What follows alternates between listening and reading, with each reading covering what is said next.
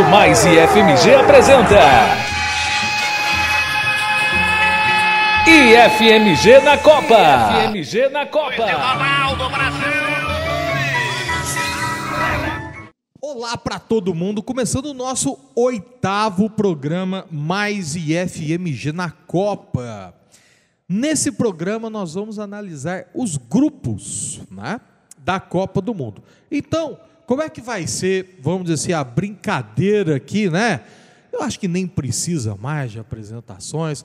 Fabiano e Márcia, que estão, que estão aqui comigo no Mais IFMG na Copa, sempre lembrando uma iniciativa da Pró-Reitoria de Extensão. Nós vamos falar um pouquinho dos países, nós vamos falar um pouquinho do futebol desses países em cada grupo e de forma bem sucinta e muito rápida, nós vamos fazer aquele bolão, a gente fala quem vai classificar, na nossa opinião, para cada um dos grupos. Sempre lembrando que nós não vamos falar do Catar, porque o Catar nós temos um programa inteiro para eles, né, que foi o programa, nosso programa número 2. E nós também não vamos falar do grupo G, que é o grupo do Brasil, porque também nós tivemos um programa inteiro para o grupo G. Então, vamos lá. Vamos falar do grupo A. E o grupo A, Fabiano, um representante sul-americano, o Equador, que inclusive vai fazer a estreia da Copa. Isso mesmo, Douglas. O Equador é, é um dos representantes da América do Sul aí na Copa do Catar. Né? Curiosamente, o, o, Equador não tem muita tradição em Copas do Mundo. Tá? A, o, a, de 1930 a 38, o Equador nem participou. Tá? 1950 desistiu né, naquela Copa aqui do Brasil. Tá? É, o, o, Equador é, só vai ter destaque na Copa do Mundo em 2020, 2002. Né? A seleção equatoriana ela foi a sensação das eliminatórias em 2000 para a Copa de 2002, nas eliminatórias sul-americanas, e conquistou a, a, a inédita vaga né, com aquela questão, aquela a, a, grande, o grande, a grande arma da seleção equatoriana, que é jogar os, os jogos em Quito. Sim, né, na altitude. Que está ali a mais de 2.800 metros de altitude. Então, em 2002, o Equador consegue classificar para a Copa do Mundo, né, que foi disputada no Japão e Coreia, né? 2002. 2002, sim. Né? Japão e Coreia, tá? É, só que Inclusive que em 2002 o, o, Equador ele fica à frente do Brasil na, nas eliminatórias. Né? E o Brasil vai é o campeão de 2002. Exato. Né? Então, nas eliminatórias, o, o, Equador fica à frente do Brasil, uma curiosidade aí. Né? Só que o time em 2002 foi eliminado ali logo na, na primeira fase. Né? Ficou em último num grupo que tinha México, Itália e Croácia. Né? A primeira vitória do Equador em Copas do Mundo veio na, na, na última partida né, por uma vitória de 1 a 0 sobre a seleção da, da Croácia. Tá? Na Copa da Alemanha, em 2006, foi a melhor participação do país. Né, foi eliminada nas oitavas de final. 2010, ela não se classificou, a seleção equatoriana não se classificou. 2014, né, na Copa de 2014, a seleção do Equador foi ali sorteada para ficar no grupo E, ali na primeira fase. Né? Os, os adversários do Equador foram Suíça, França e Honduras. Tá? E a seleção equatoriana foi eliminada na primeira fase ali, tá? O 2018, né, a Copa anterior aí, o Equador não conseguiu classificar para a Copa, né? E volta agora, né, para participar de sua quarta edição de Copa do Mundo, tá? Ah, os equatorianos, né, é, participaram então da Copa de 2002, 2006, 2014 e agora 2022, né? Então, assim, a, a seleção equatoriana, como é conhecida como La Banana Mecânica, né, tem oportunidade aí de fazer uma Copa do Mundo e chegar, quem sabe, aí às quartas de final. É, até porque, Márcio, muito provavelmente o, o time que, ao meu ver, é o time que não tem títulos de Copa do Mundo, mas é o que mais merecia ter dos que não tem. A Holanda. Isso, Douglas. Eu estava até pensando aqui, a Holanda é tipo cão que ladra, mas não morde. Né? A hora do vamos ver. a hora do vamos ver. Faz história, mas faz. assusta, né? Por exemplo, em 94, todos os jogos que a seleção, já a seleção brasileira, já disputou com a Holanda, dá um certo medo, né, gente? Né? Não é, a gente tem que ter respeito pela seleção holandesa. Porém, no entanto, todavia, eles nunca levaram o caneco, né? E aí a Holanda, ela foi conhecida, né, historicamente aí na Copa de 1974 na Alemanha pela pelo carrossel holandês, pela novidade, melhor dizendo, Isso. né? Então o carrossel holandês era uma formação que não era formação, digamos assim, por quê? Porque os jogadores, eles não tinham posição fixa, eles circulavam, né, pelo campo, tocando até é fazer o objetivo que é marcar o gol, né? E aí, é, na Copa de 1974, a única derrota que a Holanda sofreu foi justamente na final contra a Alemanha, Isso. né? É, o esquema tático atual, digamos assim, que os holandeses usam, né? É o 3-5-2, que também pode variar com dois volantes e um meio mais ofensivo, ou então um volante e dois meio-campistas, né? O estilo de jogo holandês atualmente, né? é, a Holanda ela tem uma escola do futebol assim muito marcante na história do futebol, né? E hoje eles atuam com um ala direito, né, um lateral mais avançado e um lateral mais construtor da jogada, o que altera de acordo com o lado, né, que a jogada está acontecendo. E é um time que prefere construir as jogadas de pé em pé, então, hum, é, no- em termos de passe, né, é muito bem pensado, digamos assim.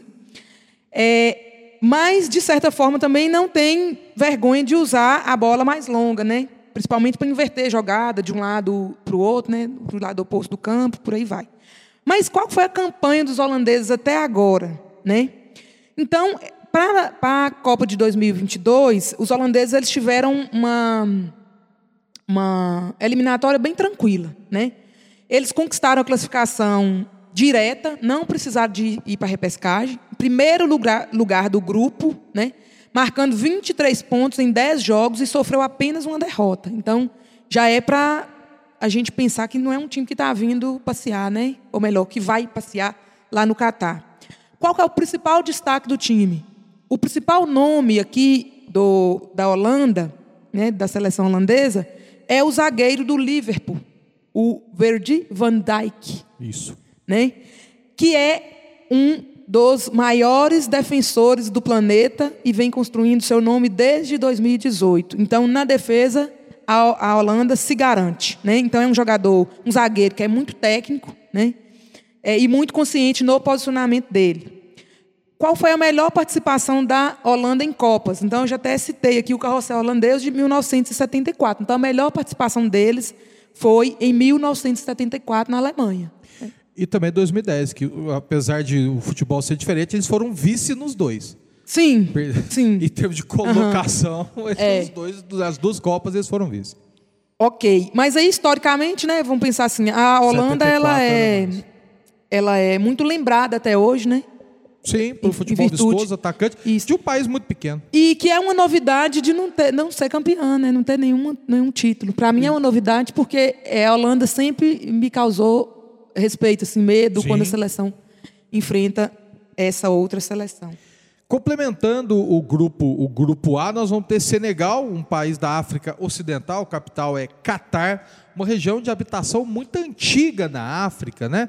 Então você que passou por questão de imperialismo, é uma, é uma área africana aonde nós tivemos muitas pessoas que foram escravizadas, inclusive que foram trazidas aqui para o Brasil e que depois, no imperialismo, eles passaram pela colonização francesa. Teve sua independência apenas no ano de 1960 e, e teve apenas três participações em Copa do Mundo. Na Copa de 2002, aonde foi a grande surpresa, porque na época a abertura do jogo, de, o jogo de abertura não era feito pelo time da casa, era feito pelo último campeão. E aí então a França, campeã de 98, inclusive em cima do Brasil, foi jogar contra a o estreante Senegal. Todo mundo pensou vai ser um passeio da França com Papa Buba Diop.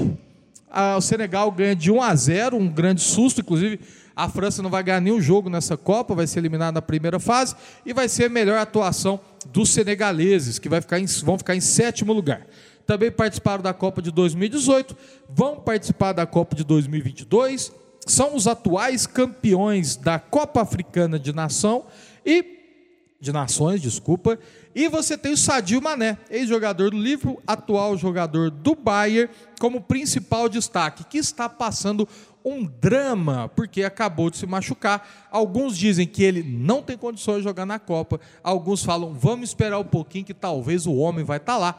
Mas enfim, está passando por um drama. Lembrando Roberto Avalone, no pique. Quem se classifica no grupo A? Ô Douglas, nesse grupo A aí, a, a dúvida é entre Holanda, é, Senegal e Equador, né? Então, assim, é, apesar de, assim como a Márcia, ter um grande respeito para a seleção da Holanda, né? Mas eu gostaria muito que fosse Senegal e Equador. Mas eu acho que a Holanda vai estar nesse meio aí. Márcia, quem classifica? Para mim, Holanda e Senegal. Eu também acho que Holanda e Senegal vão ser os dois classificados do grupo A. E agora, começando a nossa discussão no grupo B, Fabiano, os Estados Unidos da América. O que, que você fala para a gente dos Estados Unidos? Isso. Ô Douglas, o, o, os Estados Unidos eles estão no grupo B junto com. E, e, esse grupo é muito interessante porque tem Inglaterra, Irã, Estados Unidos e País de Gales. Sim. Né? Então aqui tem confrontos interessantíssimos. Inclusive do ponto de vista geopolítico. É, né? não, não só do ponto de vista futebolístico. É, você pega, por exemplo, eu estou torcendo aí para. Já estou na expectativa de ver esse jogo entre Estados Unidos, por exemplo, e Irã. Com certeza. Né? Você pega ali a rivalidade geopolítica, histórica, e principalmente a partir da Revolução Islâmica né, do final dos anos 70 no Irã. Né? O Irã é um dos principais adversários geopolíticos dos Estados Unidos ali. Né? Mas com relação à seleção dos Estados Unidos, né, a principal característica dessa seleção, sem dúvida, é a renovação. Tá? Dentre os jogadores convocados, apenas o lateral DeAndre Yedlin, é, esse lateral é o único que já disputou uma Copa. Tá? Ou seja, a renovação na seleção estadunidense vai ser grande na Copa do Catar. Tá? E o Yedlin jogou a Copa do Brasil aqui em 2014. Está voltando agora. Tá? Será a 11 participação dos Estados Unidos na, no evento, né, no principal evento de futebol do mundo. Tá? Lembrando que a, os Estados Unidos participam da CONCACAF, né, e a equipe, só para lembrar, na Copa passada, os Estados Unidos ficaram fora da Copa, do, da, Copa da Rússia de 2018. Né? Ah, no, para o Catar, né, para a Copa do Catar, a seleção dos Estados Unidos se classificou em terceiro lugar nas eliminatórias da CONCACAF, tá? só levou a melhor, né, levou a melhor ali sobre a Costa Rica, né, que vai disputar depois uma repescagem, acho que com a Austrália, né? Acho que é isso mesmo, né? A, a, a Costa Rica vai disputar uma, uma repescagem depois, né? A, salvo engano, acho que é quando da Nova Zelândia, né, que, a, que, a, Costa Rica vai disputar e também vai estar. No, a gente vai falar sobre ela depois, né, mais tarde em outros grupos aí à frente. Mas é, os Estados Unidos se classificaram apertado, mas ali na, na, na tábua da beirada. A mesmo. bacia das almas. Isso. Né? O, então, a grande questão nesse grupo né, são os confrontos interessantes entre Estados Unidos e Inglaterra, né, daquela, quem lembra aí, dos Estados Unidos e Inglaterra em 1950, né, que, que ficou conhecida, até que a gente falou na, num programa, que foi o jogo em Belo Horizonte, né, no Independência e tal, Isso. né? A época Unidos... considerada a maior zebra das Copas do Mundo. Isso, né? Considerada a maior zebra, né? A Inglaterra toda pomposa, chegou achando que ia ganhar e perde para a seleção dos Estados Unidos. Né? Então, os Estados Unidos, a grande questão é renovação. Né? Então, acho que não vai muito adiante, não. Até porque teve muita dificuldade para classificar aí nas eliminatórias. Márcia, e os inventores do futebol? Os inventores do futebol, os ingleses. Né? Então, o técnico inglês, vou falar primeiro do sistema tático que ele né, gosta, é uma característica deles de utilizar. Dois sistemas. O 3-4-3, mas que pode mudar para 4-2-3-1. Aí vai depender da situação de jogo. Né? E aí, os, os analistas do futebol inglês dizem que o time que vai para a Copa, né, é um time bastante camaleão, no sentido de que eles têm grande capacidade de moldar o adversário, né? dependendo de quais as peças estão em jogo. Então, é um time que estuda bastante o adversário. Todos estudam, né? mas eu estou falando da característica assim, exclusivamente da Inglaterra. Então, com a bola, eles têm a capacidade de explorar bastante, por exemplo, a velocidade dos pontas, né? O Foden, por exemplo, Sterling, que podem atacar em espaços que são gerados pela grande estrela do time inglês, que é o Harry Kane, né? Então, sem bola, uma característica dos ingleses é ser um time que sem bola tem muita imposição física, né? É, e aí, qual foi a campanha dos ingleses até a Copa? É, a Inglaterra foi a quarta colocada na Copa de 2018 na Rússia. Né? Chegou até o Catar numa eliminatória também tranquila, não foi difícil. Foi líder do grupo I, com 26 pontos, em 10 partidas, terminando a competição de maneira invicta, não perdeu nenhuma. Né? Primeiro lugar na chave, conquistou essa, essa vaga sem a necessidade de repescagem. E o principal destaque é, da seleção inglesa é justamente o atacante Harry Kane, que é do Tottenham, né? tem 29 anos e é um dos grandes jogadores, não só do Tottenham, mas da Europa, né? atuando em grande nível durante muitos anos. É um jogador muito refinado tecnicamente, tem uma capacidade de finalização assim extraordinária, né? é, marcou seis gols e foi artilheiro na última Copa do Mundo em 2018. Então ele é, ele é bem lembrado aí pelo, pela gente que assistiu a Copa né, e pelos telespectadores, eu imagino. Qual foi a melhor participação da Inglaterra, né? É, ainda que tenha, e é uma contradição, inventado o futebol, os ingleses tiveram sua melhor participação em 1966, quando a Copa aconteceu no país, conquistando o título, né? é, em cima da Alemanha por 4 a 2, sagrando-se aí campeões, são campeões do mundo de futebol. Mas para ser inventor do futebol, deveria ter um pouco mais de títulos, né? Com certeza era para estar melhor.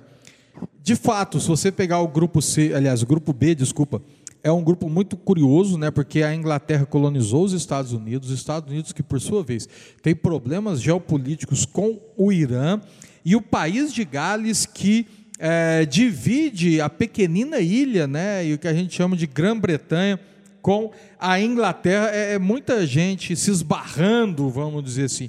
Mas, falando um pouquinho do Irã, que com certeza é o patinho feio, futebolisticamente falando, desse, desse grupo, né? a República Islâmica do Irã, que talvez muitas pessoas já ouviram falar do Império Persa o Irã, gente, vamos dizer assim, é o, é o filho né, do Império Persa, né? o que foi o Império Persa, hoje é a República Islâmica do Irã, né? tido como das civilizações mais antigas do mundo. Hoje é um governo autoritário teocrático, principalmente a partir da Revolução Islâmica de 1979. Curiosamente, antes de 79, o Irã era considerado um dos países mais ocidentais do, do Oriente Médio, né? pós a Revolução Islâmica, que vai aí ter né, uma teocracia, basicamente, ou seja, um governo baseado em questões de ordem religiosa, que o Irã vai mudar e se transformar no país que ele é hoje. Curiosamente, o Irã participou aí de seis Copas do Mundo, a de 78, 98, 2006, 2014, 2018 e agora vai participar de 2022. Nunca passou da primeira fase em nenhuma edição. Parabéns ao povo iraniano. Enfim, para não falar que nunca ganharam nada, eles já foram tricampeões da Copa da, da Ásia, né? Então eles têm esse esse histórico aí. Fabiano, para a gente poder fechar o grupo o grupo B, o que, que você me fala da, do país de Gales? Ah, o país de Gales, como você falou, né, Douglas, é um dos países, um dos três países ali da, da Grã-Bretanha, né, que inclusive, é, do ponto de vista político, econômico, é, externamente é representado pelo próprio Reino Unido, né? Sim. Né? E nesse grupo a gente vai ter ele né? É, é até aquela questão que a gente falou num dos blocos, que é um dos motivos que a FIFA reconhece mais países do que a própria ONU. Né? Porque a ONU reconhece ali o Reino Unido, uhum. né? que são os quatro países. Né? Os Inglaterra, Escócia, País de Gales e Irlanda do Norte. Né? Na FIFA, esses países são considerados países né? independentes mesmo. Sim. Né? Então, nesse grupo vai ter um confronto interessante, que é Inglaterra e País, País de de Gales. Né? País de Gales que quer mudar de nome, tá? E, e só uma curiosidade, de repente tem até mais, mas nessa Copa do Mundo tem quatro países que têm o mesmo chefe de Estado, apesar de serem países diferentes. O rei Charles I, ele é chefe de Estado da Inglaterra, do País de Gales, da Austrália e do Canadá. Justamente. é. Então, o país de Gales, inclusive, é, apesar de, dessa união ali, né, no questão do Reino Unido, é, o país de Gales ele quer, inclusive, mudar de nome porque quer valorizar o galês, né? Quer a seleção, inclusive, espera-se que na próxima Copa, caso a seleção se classifique, ela seja chamada na língua em, em, na língua do país de Gales, né, na, chamada de Singrum, né, que significa Gales ali né? É, então o país quer mudar de nome. A, Inclusive isso aconteceu com a Turquia. E a gente poderia colocar, enfim, o Asterix e Obelix como os grandes nomes, né, os dois gauleses mais famosos do mundo. Isso. Inclusive isso é uma questão até para reforçar a cultura gal, ga- da, Gaulesa, do país de Gales ali, isso. né? Tal. Né? Isso já aconteceu inclusive com a Turquia, que vai ser, né, na, na Euro de 2024, teoricamente a grafia também vai mudar ali, tá?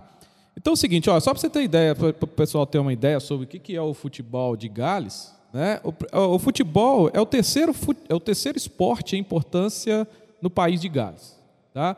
Os principais são o rugby e o cricket, né? E só para ter ideia, os seis maiores clubes do país de Gales não jogam o campeonato galês. Jogam a Eles Premier jogam League. a Premier League. Né? Daí dá para a gente entender a, a, a, a, a questão aí da dependência do país de Gales em relação à Inglaterra, aí, inclusive até no futebol. Né? O grande destaque do, do time da, do país de Gales é o Gareth Bale, né?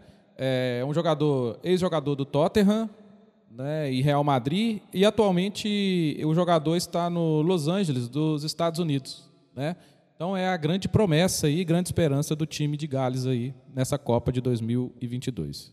Beleza, então, então, Márcia, no pique, quem se classifica no grupo B? Inglaterra. E quem mais? E vou, vou colocar um confronto aí, Inglaterra e País de Gales. Fabiano, quais os dois classificados do grupo B? Ô Douglas, acho que Inglaterra, né? Sim. É Inglaterra e, e o País de Gales. Vou torcer para o País de Gales também. Eu também acho que Inglaterra e País de Gales vão se classificar nesse grupo e com o grupo B a gente fecha o nosso primeiro bloco. Voltamos daqui a pouquinho para a gente continuar fazendo as nossas análises dos grupos aqui.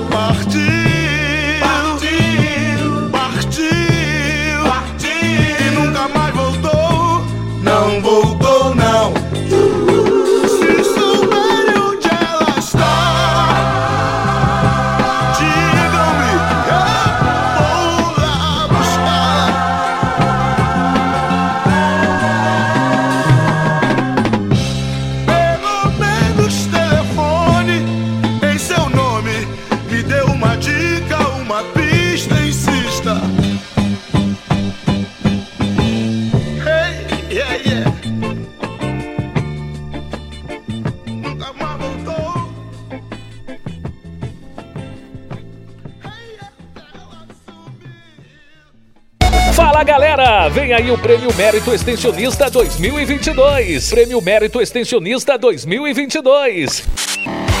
Serão premiados projetos nas categorias Responsabilidade Social, Qualificação Profissional e Destaques ProEx. Anote aí, dia 14 de dezembro às 7 da noite é a premiação, transmitida ao vivo pelo YouTube no canal do Mais IFMG. Para mais informações, acesse www.ifmg.edu.br. www.ifmg.edu.br.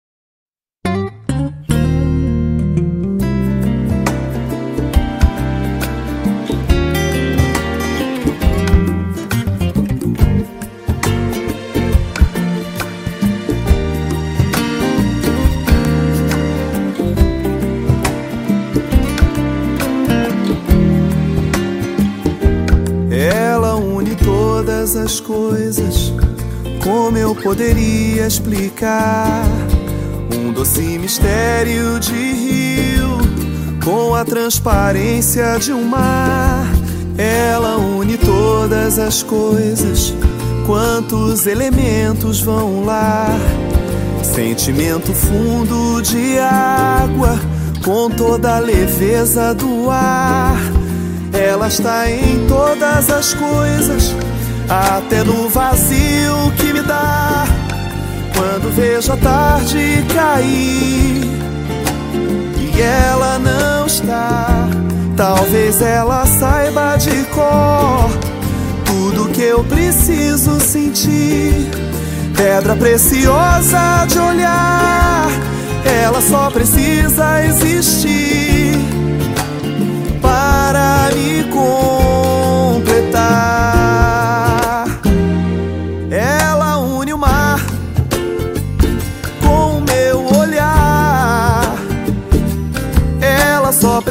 Precisa existir para me completar.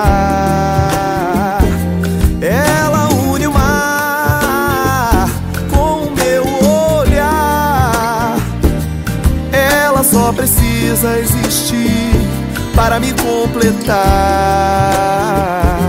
Ela une as quatro estações, une dois caminhos num só.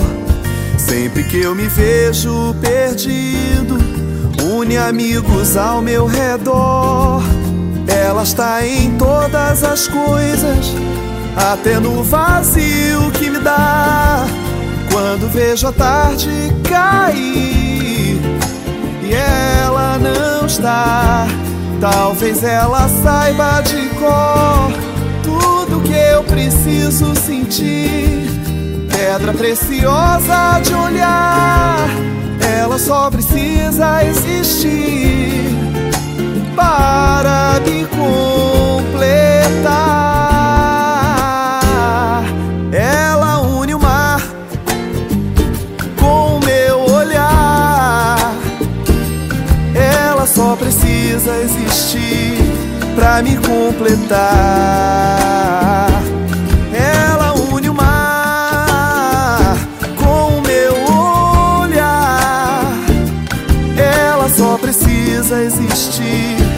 Para me completar.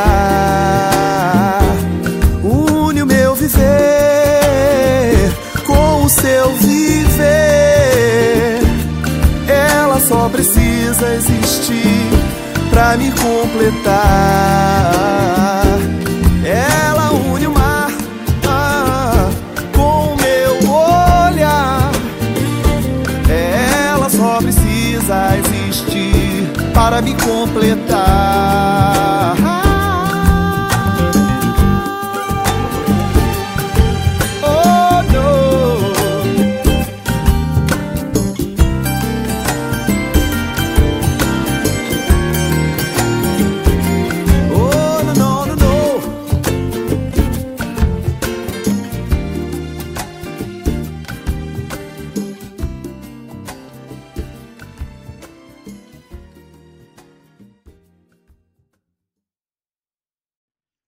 Voltamos aqui para o nosso segundo bloco, aonde a gente começa com a análise do grupo C. E vamos falar dos nossos irmãos, Márcia. Nossos irmãos argentinos. Vamos lá. A seleção argentina é bem conhecida nossa, né, gente? Pelo menos é, é, ao longo da nossa história, a rivalidade grande com o Brasil. Ainda bem que não caímos no mesmo grupo, né? porque a gente já ia com o fantasma da Copa América né? Em 2021. E aí, qual a, a seleção argentina? Ela tem jogado nos últimos jogos um 4-3-3, com o grande Di Maria e o Messi jogando mais aberto, né? Em algumas ocasiões, o treinador opta por usar um 4-4-2 com o Laurato e o Messi na frente e o Nico Gonzalez no lugar do Di Maria, né? O, o estilo de jogo é, do técnico Lionel Scaloni é, tem sido muito interessante e conhecido como La Escaloneta. Né? Então, é, é uma equipe bem organizada, né? apresenta boas soluções de saída de bola né? para vencer a pressão, a pressão adversária, com bolas longas para o pivô Laurato, Lautaro, des- desculpa, seja com uma saída mais sustentada, mas sempre de pé em pé. Então, os argentinos eles são astutos, assim, eles, eles gostam de analisar bem a jogada. No ataque, movimentações e trocas de posição, principalmente é, o Messi, né? Isso dá também um, uma enganada, digamos assim, no adversário, porque isso gera dúvidas na marcação, né? do- dos defensores. E qual foi a campanha da Argentina até a Copa?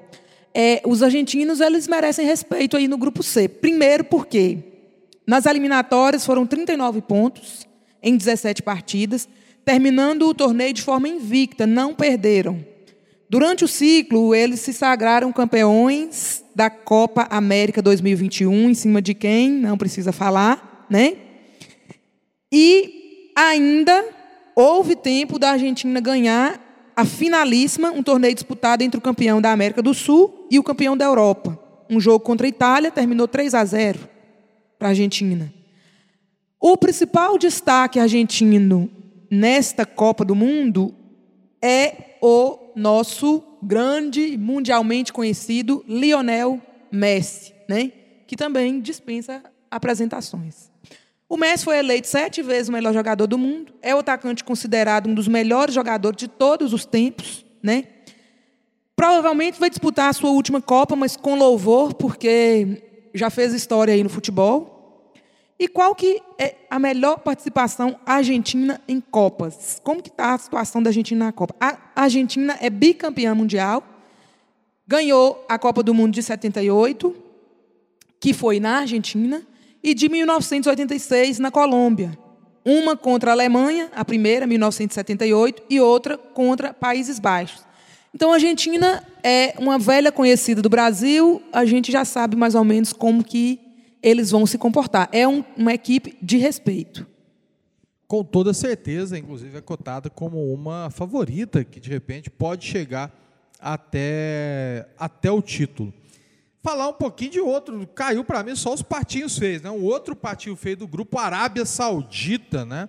Arábia Saudita, que é uma monarquia absolutista teocrática, tão forte que o nome do país, Arábia Saudita, é o sobrenome da família que governa o a Arábia Saudita né, já há muitos anos. Né? Por exemplo, o, o atual mandatário do país, o Salman bin Abdul Aziz El Saud, né? Esse Saud que vai dar o saudita, né? O da saudita, os sauditas. Enfim, então a Arábia Saudita é, tem essa característica de ser um governo teocrático autoritário. Tem a segunda maior reserva de petróleo do mundo e a sexta maior reserva de gás natural. Então é um país que vive, vamos dizer assim, dessas commodities, aonde você tem 97% da população é, que professa a fé islâmica, certo? Aliás, o islamismo ele é tão forte lá que a constituição do país é o Alcorão. Né? É como se a, a Bíblia fosse a constituição de um país né, cristão. O Alcorão é a constituição do país, para tanto que o crime de apostasia, que nada mais é que afastamento da fé, ou seja, se você é um islâmico lá e você se converte ao cristianismo, por exemplo, você pode ter as suas mãos e pés amputados como castigo por essa questão. Bem, no futebol, a Arábia Saudita também é tricampeã da Copa da Ásia, né, em 1994, 2002 e 2018, e participou das Copas de 1994, que é a sua melhor participação, onde ela chega às oitavas de final. Depois jogou 1998, 2002, 2006, 2018, vai jogar 2022 e nunca mais passou da primeira fase. Destaque para que vários técnicos brasileiros já trabalharam na Arábia Saudita durante a sua história, como Carlos Alberto Parreira, Ivo Wortmann, entre outros. Ok? Bem, continuando aqui no grupo, no grupo C, então, Fabiano, os mexicanos. O- os- aqui os mexicanos, eles são apaixonados por- pelo futebol, né, com um campeonato nacional forte com tendência aí, né, de crescimento. né? Inclusive você falou com o Daniel Alves, né? Está no Tava, Pumas. né, no Pumas do México, tá? É, então, é, e que o futebol, né, no México tem tem rolado muito dinheiro, né? Ah, Ou seja, isso aí ninguém tem dúvida, né? Mas essa, esse crescimento ele não se reflete na seleção mexicana, né? O México é, nunca se tornou um protagonista no mundial. Já participou aí. Só para você ter ideia, o México atualmente ele é o 13 terceiro no ranking da FIFA, Tá? Então, assim, apesar de todo investimento e toda a história, né, o México ainda é o 13º no ranking da FIFA. Tá? A seleção da América do Norte, né, no caso o México, né, que é a América do Norte latino-americana, né, é, não avança para as quartas de final desde 1986, quando sediou o torneio.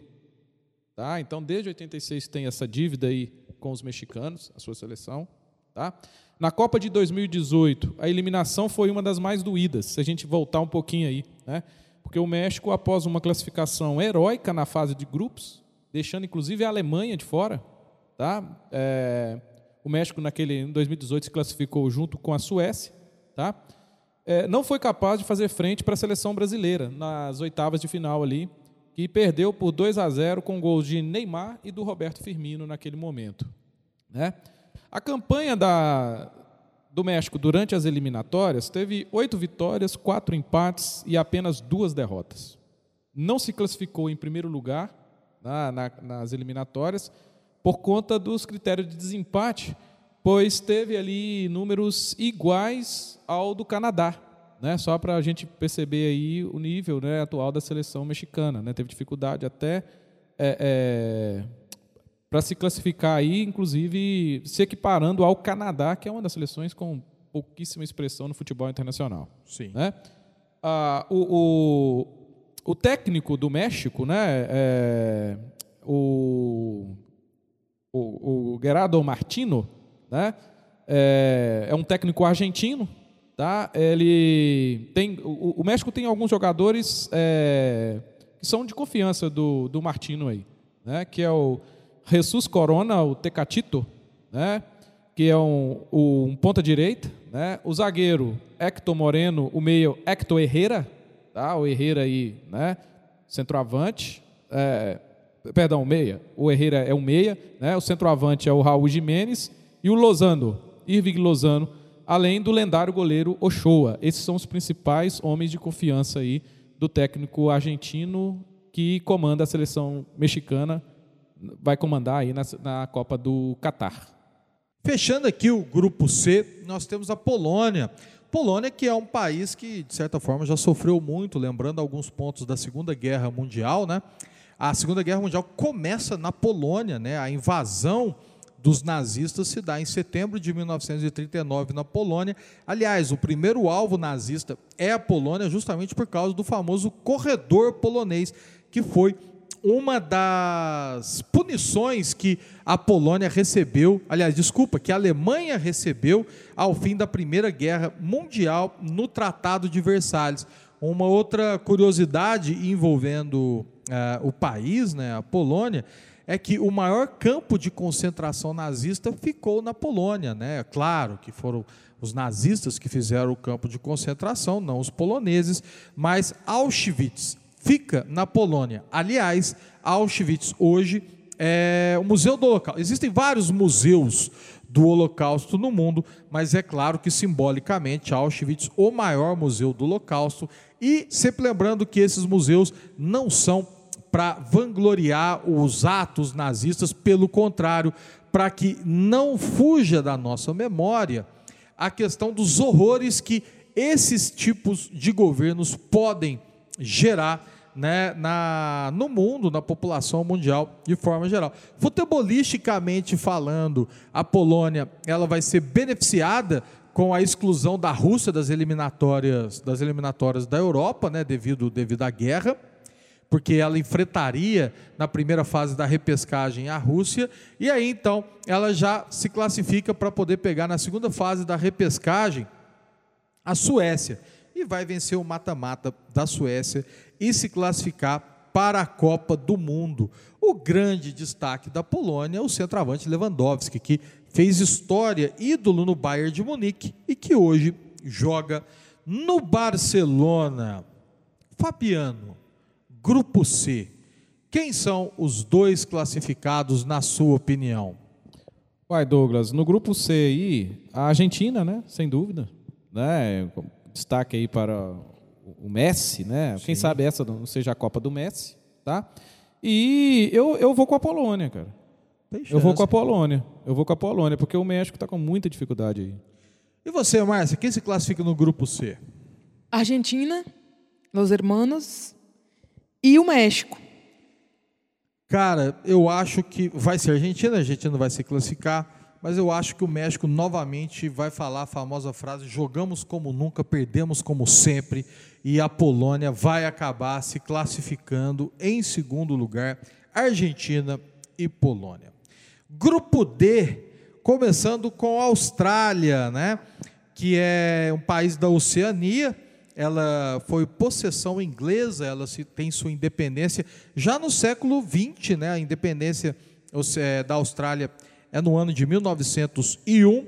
Hoje ela vive um parlamentarismo, é aquilo que eu falei. O chefe de Estado é o rei Charles III, né?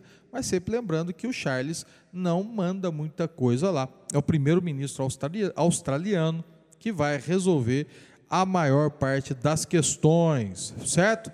É o sexto maior país do mundo em extensão territorial e Sempre lembrando que a Oceania, e aí embarca a Austrália em meio a isso tudo, é considerado como novíssimo mundo, né? que é, a, vamos dizer assim, um dos últimos continentes a ser, a ser descobertos no mundo, né? a ser explorado, melhor dizendo, aí no mundo. Eles vão jogar as Copas de 1994, 2006, quando chegam nas oitavas de final, e é a sua melhor atuação em Copas do Mundo 2010, 2014, 2018 e 2022. Uma curiosidade sobre, sobre a Austrália é que, como, vamos dizer assim, não tinha graça a Austrália jogar as eliminatórias da Oceania, ela sempre se classificava, a própria Austrália pediu para fazer parte das eliminatórias e para fazer parte da Ásia. Então, desde 2005, que ela disputa as eliminatórias da Ásia, inclusive a própria Copa da Ásia, onde, curiosamente, apesar de fazer parte da Oceania, a Austrália foi campeã da Ásia no ano de 2015. Fabiano, uma pergunta. A Dinamarca vai ser Dinamáquina novamente ou não? Douglas, se ela vai ser a Dinamáquina, não dá para saber, mas que pode ser uma das seleções que, que surpreendam aí nessa Copa, isso com certeza, tá? É, porque essa seleção aí, da seleção da Dinamarca, é sim é, considerada uma das principais favoritas ao título né, da, da Copa do Catar. Tá? O time nórdico ali, só para você ter ideia, né, teve uma campanha quase que perfeita nas eliminatórias. Foram nove vitórias em dez jogos. Tá? É, e conta com jogadores que atuam em importantes clubes europeus. Então, assim, a questão da Dinamarca são jogadores experientes e que atuam em diferentes e fortes times ali da, da, da Europa. Né? A, a Dinamarca, curiosamente, ela divulgou uma lista, porque a lista oficial vai sair dia 14 de novembro ainda, tá? mas ela divulgou uma lista com 21 nomes, né? para 21 nomes convocados para a Copa do Mundo do Catar. Né? Ah, o técnico da Dinamarca é o Caspian Jumand, né? e segundo ele, ele irá convocar os próximos jogadores né, no dia 14, como eu falei. Tá? O, o país ele vai disputar o sexto Mundial, né? então assim, não tem tanta tradição em termos de sequência de Copas do Mundo, tá? e chega assim com grande expectativa aí de surpreender nessa Copa do Catar. Tá? O, o grande destaque, né, a equipe aí do técnico Casper, né, que é ex-jogador da, da seleção e atual técnico, tem como grande destaque o meia Christian Eriksen, né, que é um meio-campista que atualmente atua pelo Manchester United. Tá? Foi eleito quatro vezes o jogador dinamarquesa, dinamarquês do ano pela Associação Dinamarquesa de Futebol. Tá? Na, o, o Eriksen, na, na última Eurocopa, né? Deu um É, susto danado isso, ele teve um- é aquele jogador que o pessoal deve lembrar que teve uma parada cardiorrespiratória durante uma partida contra a Finlândia e ficou inconsciente por alguns minutos ali, tá? Só que ele recuperou, né, após o sério problema aí cardíaco, né? E deve ser com certeza aí, né, o titular do time, tá? A, a equipe, né, além do, do Eriksen, conta com o Andreas Christensen, que é um zagueiro do Barcelona, tá? Ou seja, olha só, zagueiro do Barcelona, tá? Um meia do Tottenham, que é o Emily Rosberg, e Martin Braithwaite, atacante e, e ex-jogador do Barcelona, que atualmente está no Espanhol, ali na Espanha. Joga, o centroavante bem meia boca esse Brett. É. Olha, rapaz. Rapaz, mas aqui, a, a- a seleção em si, cara, é uma seleção boa e pode surpreender. Sim. Márcia, a, a França, essa sim, um terror para os brasileiros. É um terror mesmo. Me, passou a Copa de 98 toda aqui na memória quando eu falo de França. Na verdade, passou a Copa de 86, passou a Copa de 98, passou a Copa de 2006, não é isso? Que nós fomos eliminados nas quartas por ele, em 2006, eu acho que, que é, que era do quadrado mágico. Enfim, tem, tem muito pesadelo com a França. Tem muito pesadelo e pode ter. Porque e ainda pode ter, porque a França, ela é bicampeã do mundo, né? 98 e 2018. 2018 contra a Croácia. Eu lembro que eu, tro Sim. eu torci até para a Croácia ganhar a Copa do Mundo de 2018 e a França conseguiu derrotá-los por 4 a 2. Então, a França, ela já chega com respeito porque atual campeã do mundo, né? E aí, quando você pega a escalação da França, vou falar dois nomes aqui: Mbappé, Sim. do PSG, e Benzema, do Real. Aí já dá uma desestabilizada no sujeito, né? É com duas estrelas do futebol mundial no ataque. Sem contar é, que a França ela tem um, já tem um estilo de jogo com jogadores que são rápidos, com a qualidade técnica excelente, muito precisos em suas jogadas, e eles sempre exploram os espaços deixados pelo adversário, conseguindo construir suas jogadas, digamos assim, em cima do erro do adversário, né? Mas como que foi a campanha da França para as eliminatórias? É, primeiro que a França, ela em oito jogos conquistou cinco vitórias, três empates. E apesar de líder do grupo D, né, na, nas eliminatórias da UEFA, é, ela só pecou em partidos que poderia passar com mais facilidade. Então, tipo assim, é, fez um corpo mole, digamos assim. O desempenho das eliminatórias na Liga das Nações, é onde ela não se classificou para disputa nas semifinais, né, ligou um alerta para o treinador para poder corrigir seu elenco. Né? Apesar de ser um elenco com bastante estrelas, nem tudo é perfeito. Então, em 2022, a França ela fez oito jogos com essas três vitórias, dois empates, e teve três derrotas com aproveitamento de 45,8%. Né? O principal destaque né, da equipe francesa, eu já até falei aqui, é o Benzema, né, o atacante Benzema, dono da bola de ouro de 2022, né, está em alta no Real Madrid, está de volta à equipe francesa, né? Então, o Benzema está em ótimo momento. E aí eu colocaria junto com o Benzema aqui, e eu já falei o Mbappé, Mbappé. né? Que também é um, um atleta novo e que tá, já, já, já vem construindo uma história aí no futebol mundial, né? Na sua seleção, por exemplo, o Benzema, ele já marcou 97 gols, né? Ou melhor, 37 gols em 97 jogos pela seleção. Então, é um cara para poder assustar um pouquinho. A melhor participação da França na Copa do Mundo, a França ela participou é, em 15 oportunidades, né? dona das duas taças que a gente falou no início é, da minha fala aqui sobre a França, que foi 98 e 2018. Então a seleção francesa ela vem para a Copa de 2022, primeiro muito bem paramentada pelos seus atletas, né? É, não só o Benzema e Mbappé, mas outros também.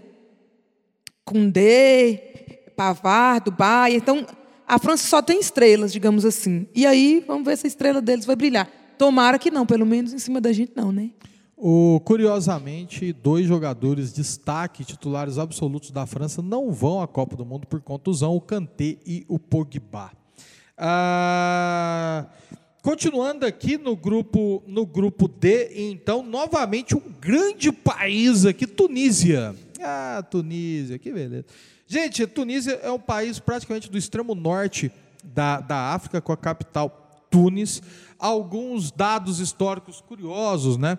Lá que se desenvolveu a civilização cartaginesa, né? O famoso, né? O Império de Cartago, que foi o primeiro grande passo da expansão imperialista romana, né? Roma e Cartago disputaram a supremacia do mar Mediterrâneo.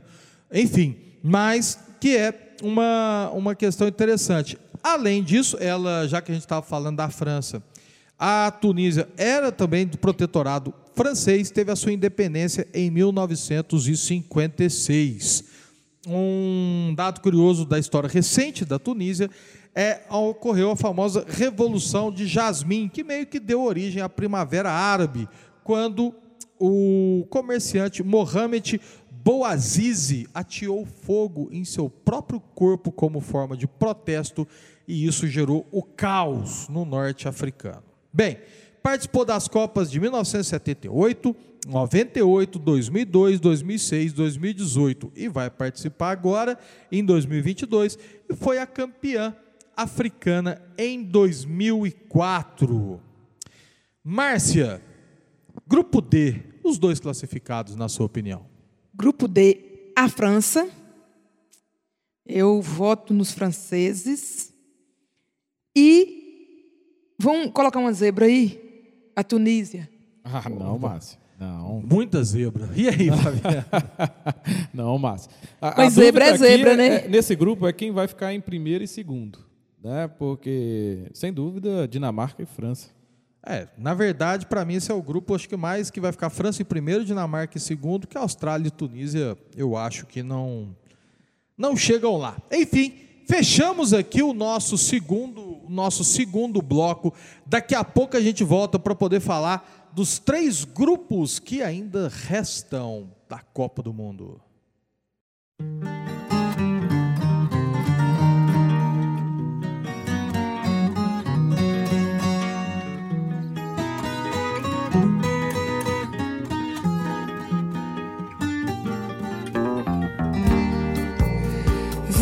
Andarei, andei da lua cheia, eu sei uma saudade imensa. Vagando em verso eu vim, vestido de cetim, na mão direita rosas.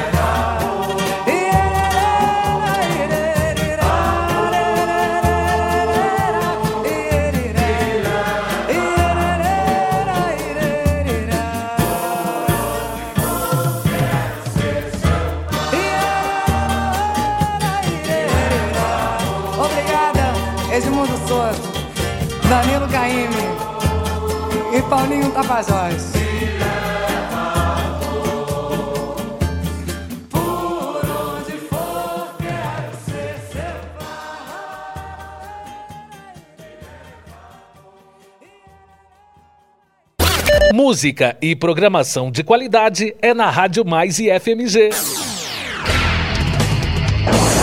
Aqui você fica por dentro das notícias dos 18 campi do IFMG, além de conhecer os projetos e personalidades que se destacam em nosso instituto. Conheça nossa programação semanal em www.radio.ifmg.edu.br www.radio.ifmg.edu.br ou acesse agora e ouça nas plataformas Deezer e Spotify. Na Rádio Mais IFMG.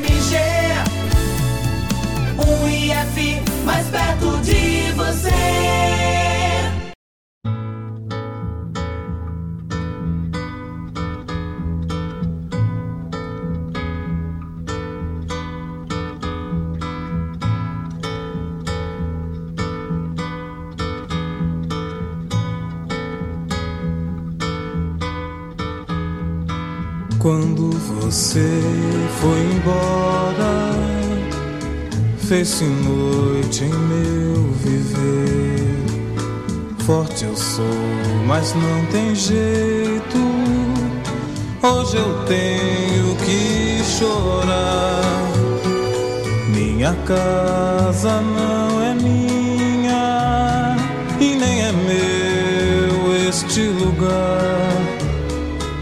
Estou só e não resisto.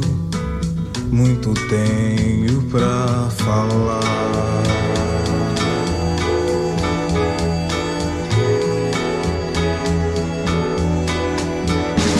A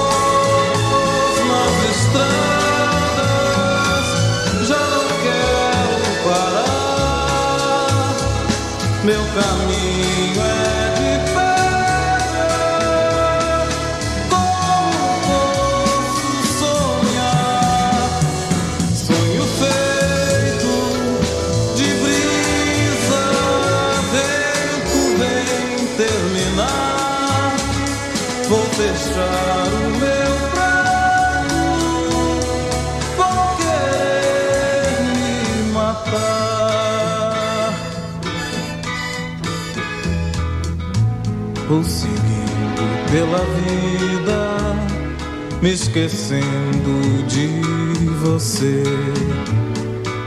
Eu não quero mais a morte, tenho muito que viver. Vou querer amar de novo, e se não der, não vou sofrer. Já não sonho, com meu braço meu viver. Solto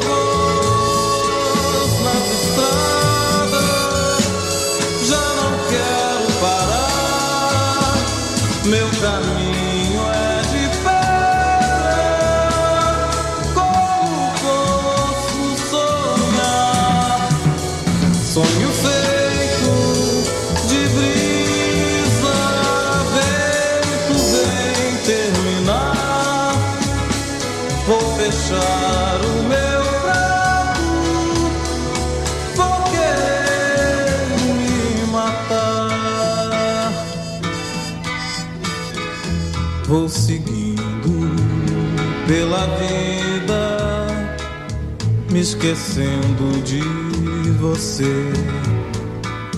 Eu não quero mais a morte, tenho muito que viver. Vou querer amar de novo, e se não der, não vou sofrer. Já não sonho, hoje faço com meu braço meu viver.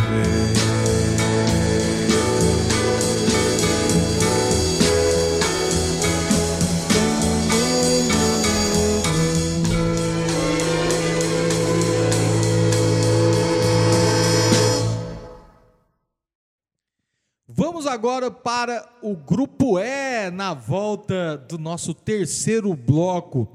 E Fabiano, vamos falar da Alemanha, toda poderosa Alemanha. Isso. Ô Douglas, o nosso tempo que é curto, mas a Alemanha dava um programa ou mais, né, sobre só a Só Alemanha. sobre né? eles. Mas depois do desastre da última Copa, da Copa de da Copa 2018, a Alemanha tentar tentará novamente, né, ah, um resultado aí de campeão, né, na em uma Copa do Mundo, né, que seria na Copa do Catar, né? O, a Alemanha vem com um elenco, um elenco qualificado e com muitos jovens, tá? A característica dessa seleção da Alemanha também, né? O, o técnico da, da atual Alemanha é o Hansi Flick, né, que é um ex-treinador do Bayern de Munique, que está substituindo o temível né, Joachim Löw no comando da equipe, que a gente, nós brasileiros, temos, não temos uma lembrança muito boa do Joachim Löw, né? E o Hansi Flick está desesperado aí para causar impacto em seu primeiro grande torneio como treinador da, da grande Alemanha, como você disse aí, né? O a Alemanha vem que a grande novidade da seleção da Alemanha é um atacante do Borussia Dortmund, Yosufa Moukoko, né? que é um atacante de apenas 17 anos, cara. Né? Então, ou seja, a Alemanha está levando aí um garoto de 17 anos e até então nunca atuou pela seleção principal. Né? Esse cara é nascido em Camarões né? e a, essa é uma joia né? do, do futebol alemão aí. Tá? Atua como profissional desde os 15 no time do Borussia e tem seis gols e cinco assistências na atual temporada. Muito bacana, os jovens tomando conta. Márcia, Costa Rica, que dessa vez me parece ser o patinho feio do grupo E. Sim. Mas vamos lá, né? Futebol é, fute- é- tem um ditado que fala que futebol é jogado e lambaria é pescado, E né? temos um grande pescador aqui nesse programa, só para constar. Sim. Então, Costa Rica, primeiro que o- a seleção costarriquenha, ela tem uma base que está sendo preservada desde 2014, né? É, para a Copa do Mundo. Nas eliminatórias, o técnico colombiano Luiz Fernando Soares utilizou o seguinte sistema tático: 5-4-1, 4-5-1 e 4-4-2. Sendo que a Costa Rica ela teve os melhores resultados com o 4-5-1. Né? E aí, ela inovou agora nas últimas partidas com 4-3-3. Né? Vamos ver o que, qual que é o estilo de jogo costarriquenho. Então, a Costa Rica, ela conta com jogadores já envelhecidos em relação ao elenco que disputou a Copa de, 90 de 94, de 2014 e 2018. Eles não contam com jogadas muito rápidas ou concisas, né? mas pode aproveitar a experiência desses jogadores aí. Valoriza jogadas pelas laterais né? e chegadas mais firmes pelo meio. Como que foi a campanha costarriquenha para essa Copa do Mundo? Nas eliminatórias da CONCACAF, a Costa Rica ela fez uma campanha assim, podemos dizer mediana, né? Numa tabela liderada por Canadá, México e Estados Unidos, eles ficaram em quarto lugar, precisaram jogar a repescagem intercontinental, enfrentou a Nova Zelândia nessa repescagem e aí se classificaram, né, em cima da Nova Zelândia. O principal destaque da seleção costarriquenha é o goleiro. É bom ter um goleiro de destaque, né? Pelo menos Navas. dá, dá uma certa tranquilidade, né? Que é o Navas, o Keilo Navas, que é esse destaque aí da seleção costarriquenha. Vamos ver nesse grupo aí se pode haver alguma zebra, né? Porque a melhor participação da Costa Rica em Copas do Mundo, né?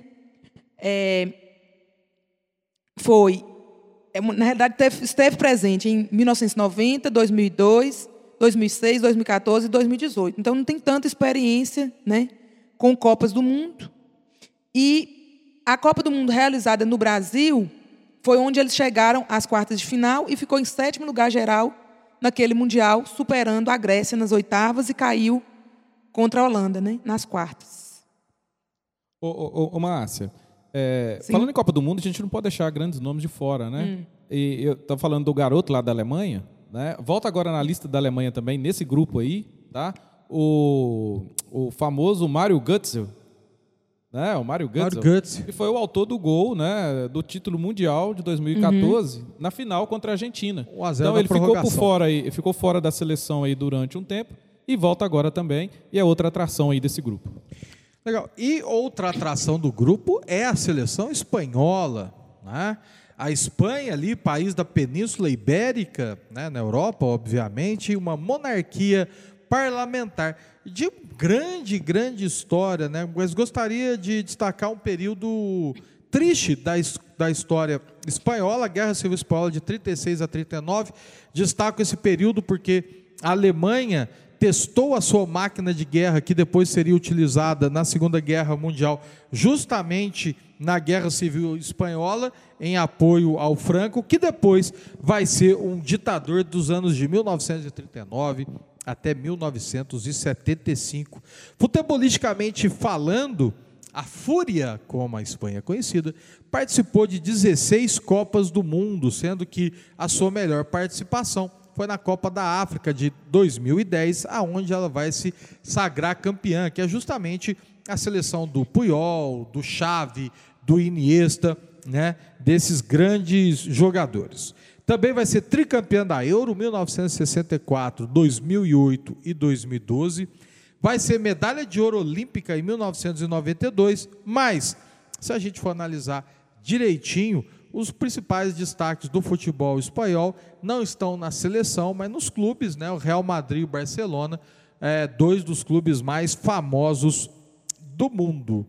Fabiano, saindo da Europa e indo para o Extremo Oriente, o Japão. Japão, Japão, país sede aí da Copa de 2002 junto com a Coreia do Sul, né? O Japão vai ao Catar enfrentar o trauma das oitavas de final. né? O Japão nunca passou das oitavas de final. Tanto é que o objetivo do Japão é chegar às quartas de final. Né? É a sétima participação do Japão tá, em Copas do Mundo. Claro, o país aí, do ponto de vista de futebol, né, se desenvolveu muito nos últimos anos. Tá? O, a convocação da, da seleção do Japão para a Copa do Catar, né, é, pelo técnico Hajime Mori, Moriyasu, né, é, aconteceu na terça-feira, dia 1 de novembro, tá? E sem dúvida alguma, este é o, a- o elenco mais europeu da história da seleção japonesa em Copas do Mundo. Desde a primeira participação do Japão, em 98, né, com um elenco 100% ali doméstico, vamos dizer assim, né, as coisas mudaram bastante no Japão.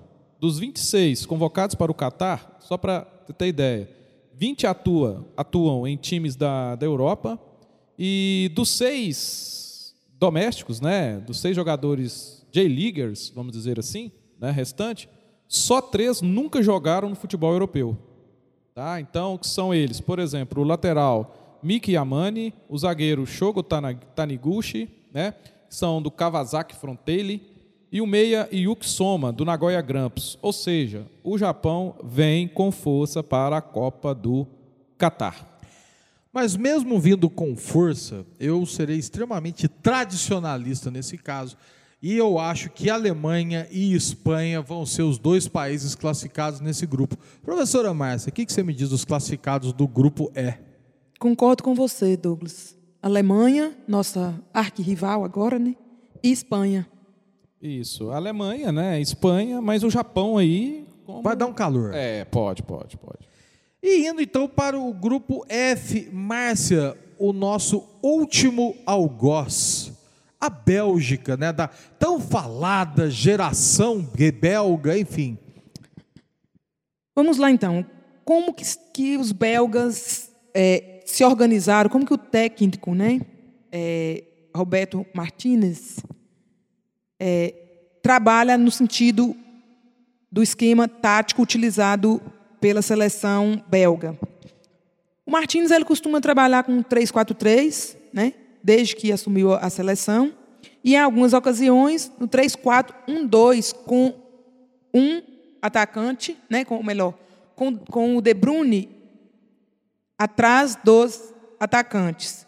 E aí, para qual é o estilo de jogo dessa seleção aí, que também é uma seleção de respeito, né? Por quê?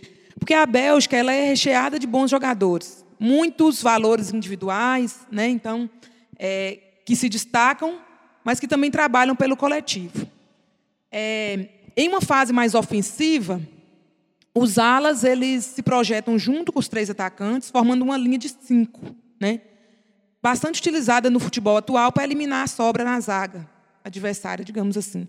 Os três zagueiros possuem uma boa liberdade capacidade de construir jogo, principalmente na saída de bola.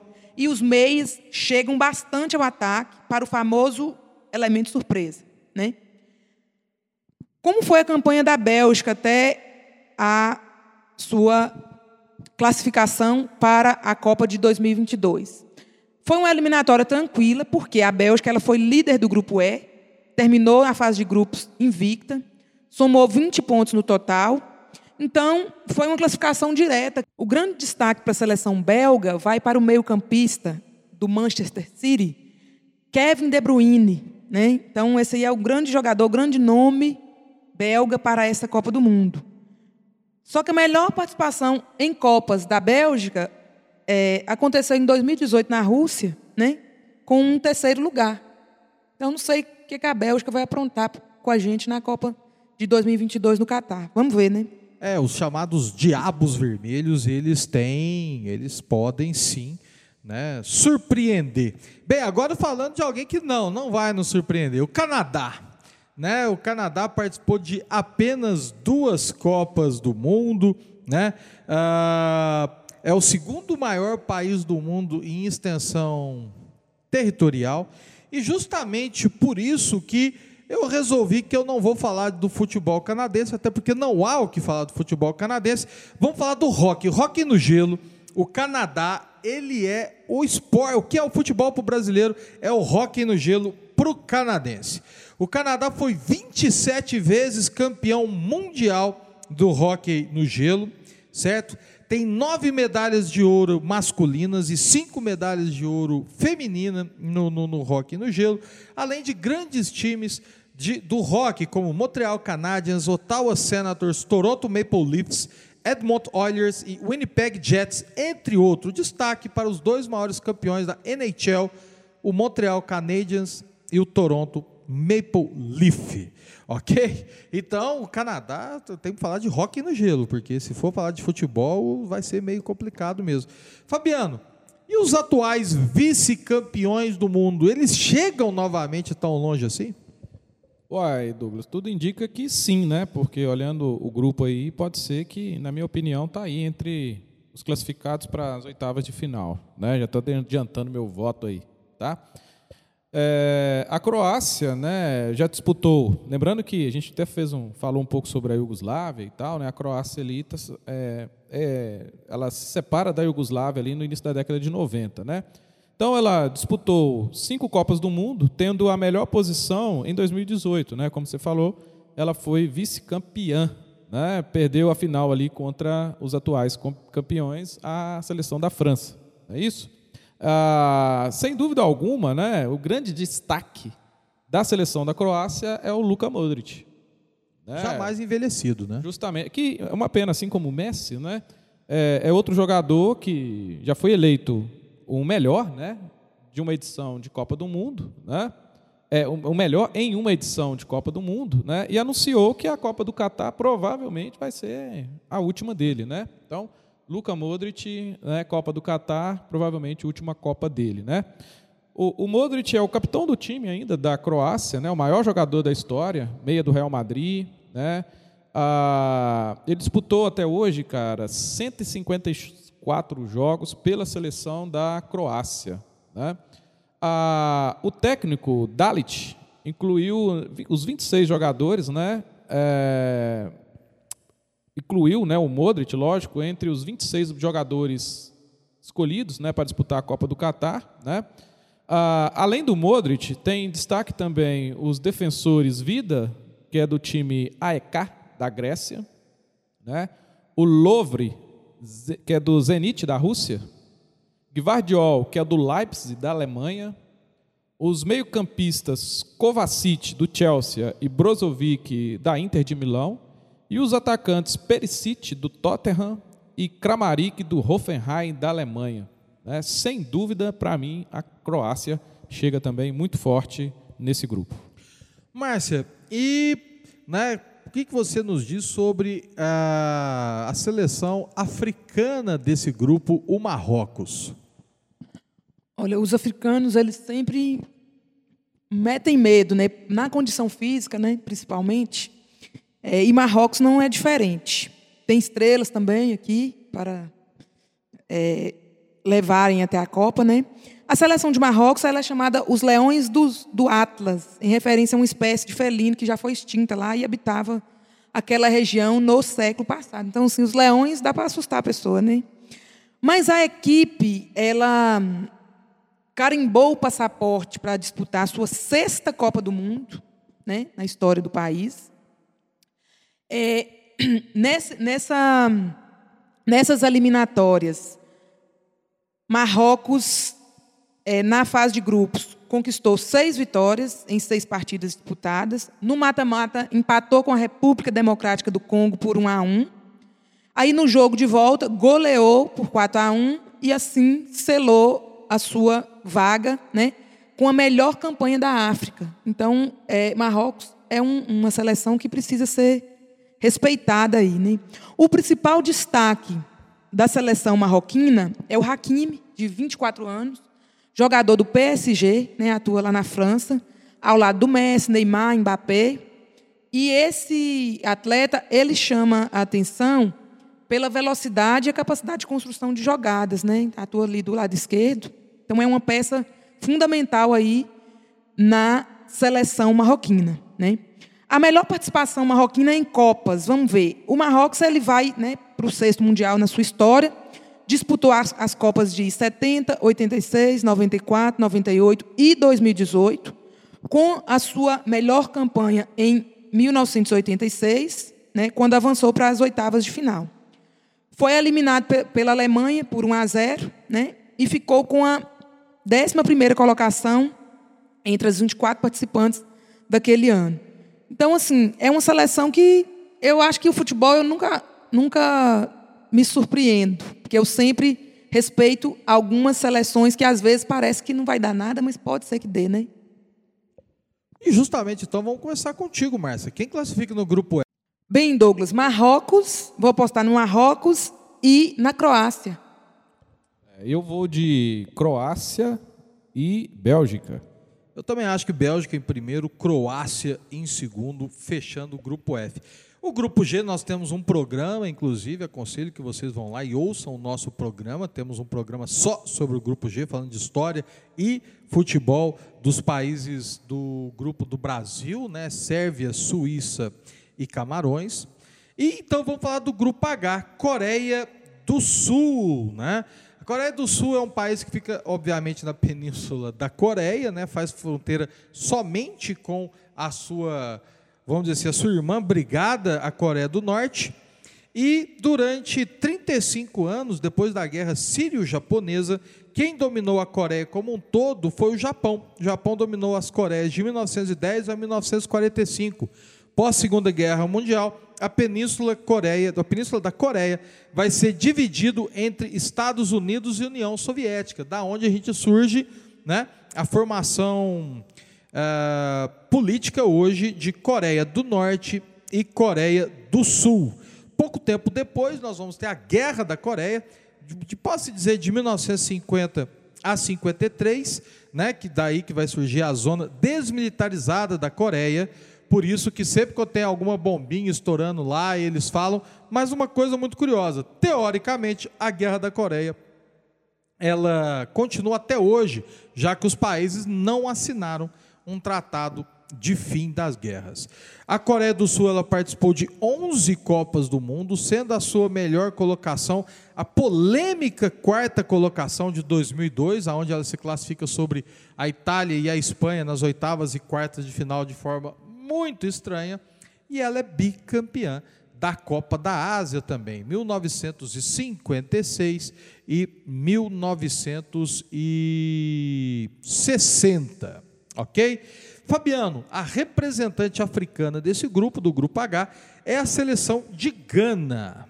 Isso mesmo, Douglas. A seleção de Gana, há pouco tempo aí, né, em setembro de 2022 agora, o Brasil fez até um, um amistoso com Gana, no qual o Brasil ganhou, saiu vitorioso por 3 a 0, com dois gols do Richarlison, né, o Pombo e um gol do Marquinhos, tá?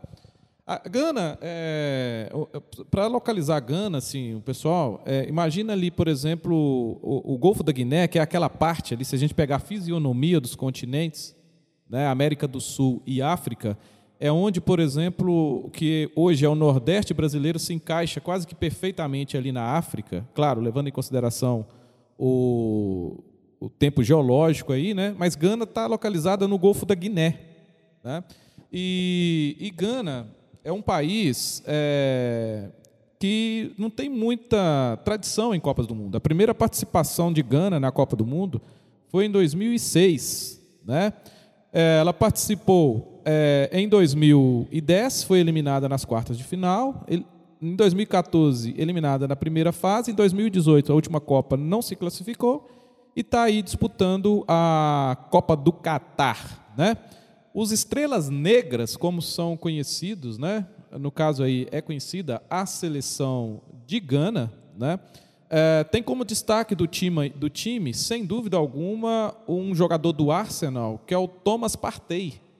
Né?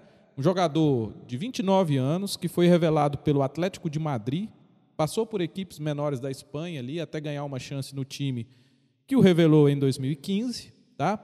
Desde então, Partey né, virou uma das principais peças de confiante do time comandado pelo argentino Simeone. Né? Como curiosidade, só para lembrar, o Simeone tem mais de 10 anos aí que comanda o Atlético de Madrid, coisa rara no futebol hoje em dia, tá? Ah, no time é, espanhol, o Partey, né, é o principal destaque de Gana, né, conquistou uma Liga Europa, uma Supercopa Europeia e um título nacional, além do vice-campeonato da Champions em 2016. Né? Só para completar, o, em 2020, Partey foi vendido para o Arsenal por 50 milhões, cerca de 234, 50 milhões de euros, cerca de 234 milhões de reais, né? tornando-se o jogador de Gana mais caro de todos os tempos. Né? Então, assim, é, a característica desse jogador, muita força, muita força física, uma explosão ali, né, de certa forma, bastante considerável. Né? É, é, um meio campo né, de velocidade, com muita precisão nos desarmes. Tá? Então, Gana vem aí contando com a participação né, desse jogador famoso assim, né, e principal estrela da seleção, jogador do Arsenal, que é o Thomas Partey. Bacana, bacana. E Márcia, Portugal, o que você nos fala da seleção portuguesa? Provavelmente também a última Copa do Cristiano Ronaldo. Isso. Acabou de sair a convocação, né? É, Portugal fez a convocação agora às 14h30, horário de Brasília. E, claro, o grande nome, vou começar até, começar até pelo grande nome da seleção portuguesa, de futebol, que é CR7. Né? Então, dispensa apresentações, o cara é o cara mesmo, não tem jeito. É, mas como que foi a campanha de Portugal né, nas Copas do Mundo aí? Então, a primeira participação de Portugal foi em 1966, né, na Copa da Inglaterra. Eles terminaram em terceira colocação. Então, foi a primeira participação e a melhor campanha. Né? É, a seleção portuguesa vai participar da sua hum, oitava Copa do Mundo, né? agora no Catar. Em 2006, a seleção portuguesa, comandada pelo nosso Scolari, chegou em quarto lugar. Né? Foi uma boa participação também. Em 2010, os portugueses chegaram até as oitavas de final. Nas outras participações de Copa do Mundo, em 86, 2002, 2014, a seleção portuguesa não passou da primeira fase então um histórico não muito bom. E em 2018 foi eliminada nas oitavas de final. Né? Então, com esse grande nome aí, espera-se que né, Cristiano Ronaldo, Rui Patrício no gol, possa é, sair da Copa do Mundo de 2022 numa classificação melhor do que eles vêm tendo aí né, na história do futebol português. Exatamente, para poder fechar a última seleção, porém jamais a menos importante do grupo do grupo H, o Uruguai, né?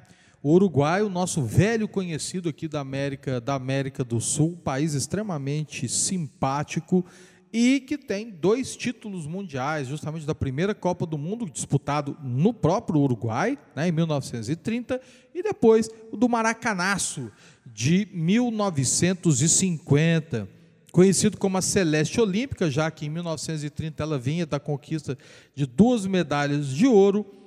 Além disso, o Uruguai conquistou 15 vezes a Copa América, né? ganhou muito a Copa América, e tem internamente no Penharol e Nacional os seus dois principais times. Para poder fechar então o nosso episódio de número 8, Fabiano, quem você acha que se classifica no grupo H? Portugal e Uruguai. Márcia. Estou com os portugueses também e com os uruguaios. Então nós vamos ter uma unanimidade aqui em relação ao grupo H. Também considero que Portugal e Uruguai vão ser os dois classificados. E é isso aí, gente. Então, até semana que vem. Aquele abraço e no nosso programa Mais IFMG na Copa.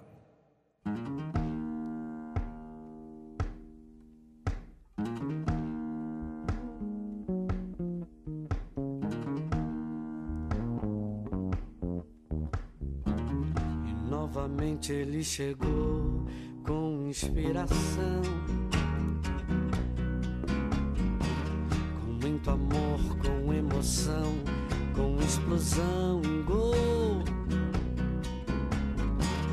Iludindo a torcida aos 33 minutos do segundo tempo. Depois de fazer uma jogada celestial, um gol. Dois zagueiros. Deu um toque, driblou o goleiro. Só não entrou com bola e tudo porque teve humildade em gol. Foi um gol de classe onde ele mostrou sua malícia e sua raça. Foi um gol de anjo, um verdadeiro gol de placa que a galera agradecida se encantava. Foi um gol de anjo, um verdadeiro gol de placa que a galera agradecida se encantava. Viu maravilha, nós gostamos de você. Viu maravilha, faz mais um pra gente ver. Viu maravilha, nós gostamos de você.